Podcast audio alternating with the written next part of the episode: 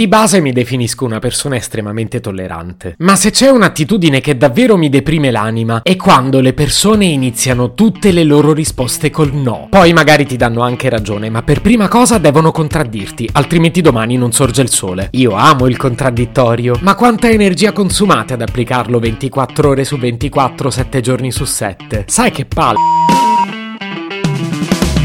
Se potevi cambiarmi il carattere, nascevo Ward. Chiama Marcello Forcina, dice quello che pensa, pensa poco a quello che dice. Ma quando c'è da sudare, preferisce quattro chiacchiere e un Campari Spritz.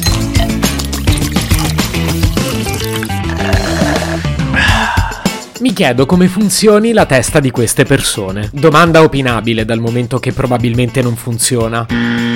Non so se si nota, ma ho il dente avvelenato, perché è una cosa che contemporaneamente non capisco e mi fa salire la rogna. Col tempo ho elaborato diverse ipotesi e oggi ve le racconto, così magari mi tolgo qualche sassolino. Ipotesi numero 1. Non ti stava ascoltando.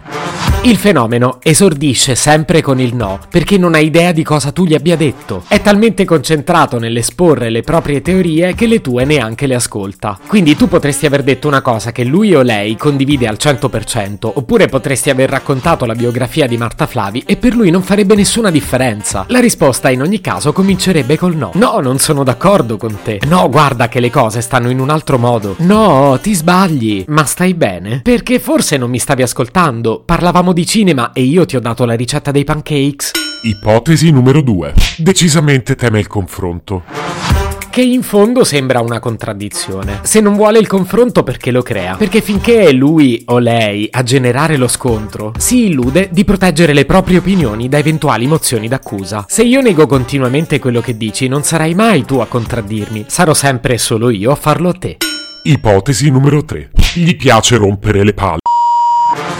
Raga, questa è la più complicata da gestire, perché se lo fanno intenzionalmente e ci provano gusto, stanno praticamente giocando con le loro regole e sono pure convinti di vincere. Così, mentre nei primi due casi io in qualche modo cerco di interagire, in questo preferisco decisamente tirarmi fuori.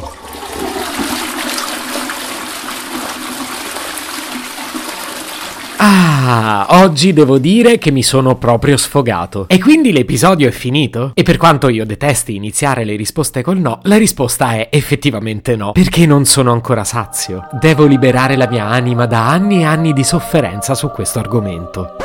E lo farò grazie a uno scherzone liberatorio a uno di questi personaggi. Dirigiamoci verso il suo citofono.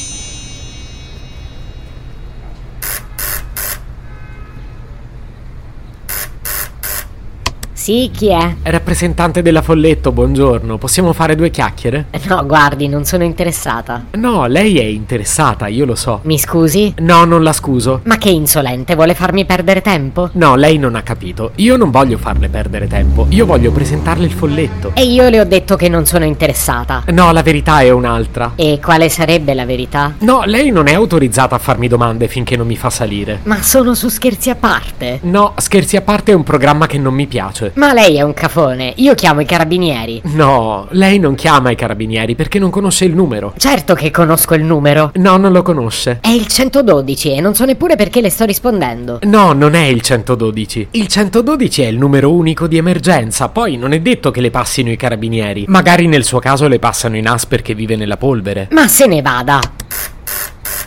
E ancora lei? No, non sono io. È sempre lei, non mi prenda in giro. No, non la prendo in giro. La smette di dirmi di no? No. Se potevi cambiarmi il carattere, nascevo Ward. Un podcast inutile, effervescente e tossico, come una pasticca di mentos in una bacinella di Coca Zero.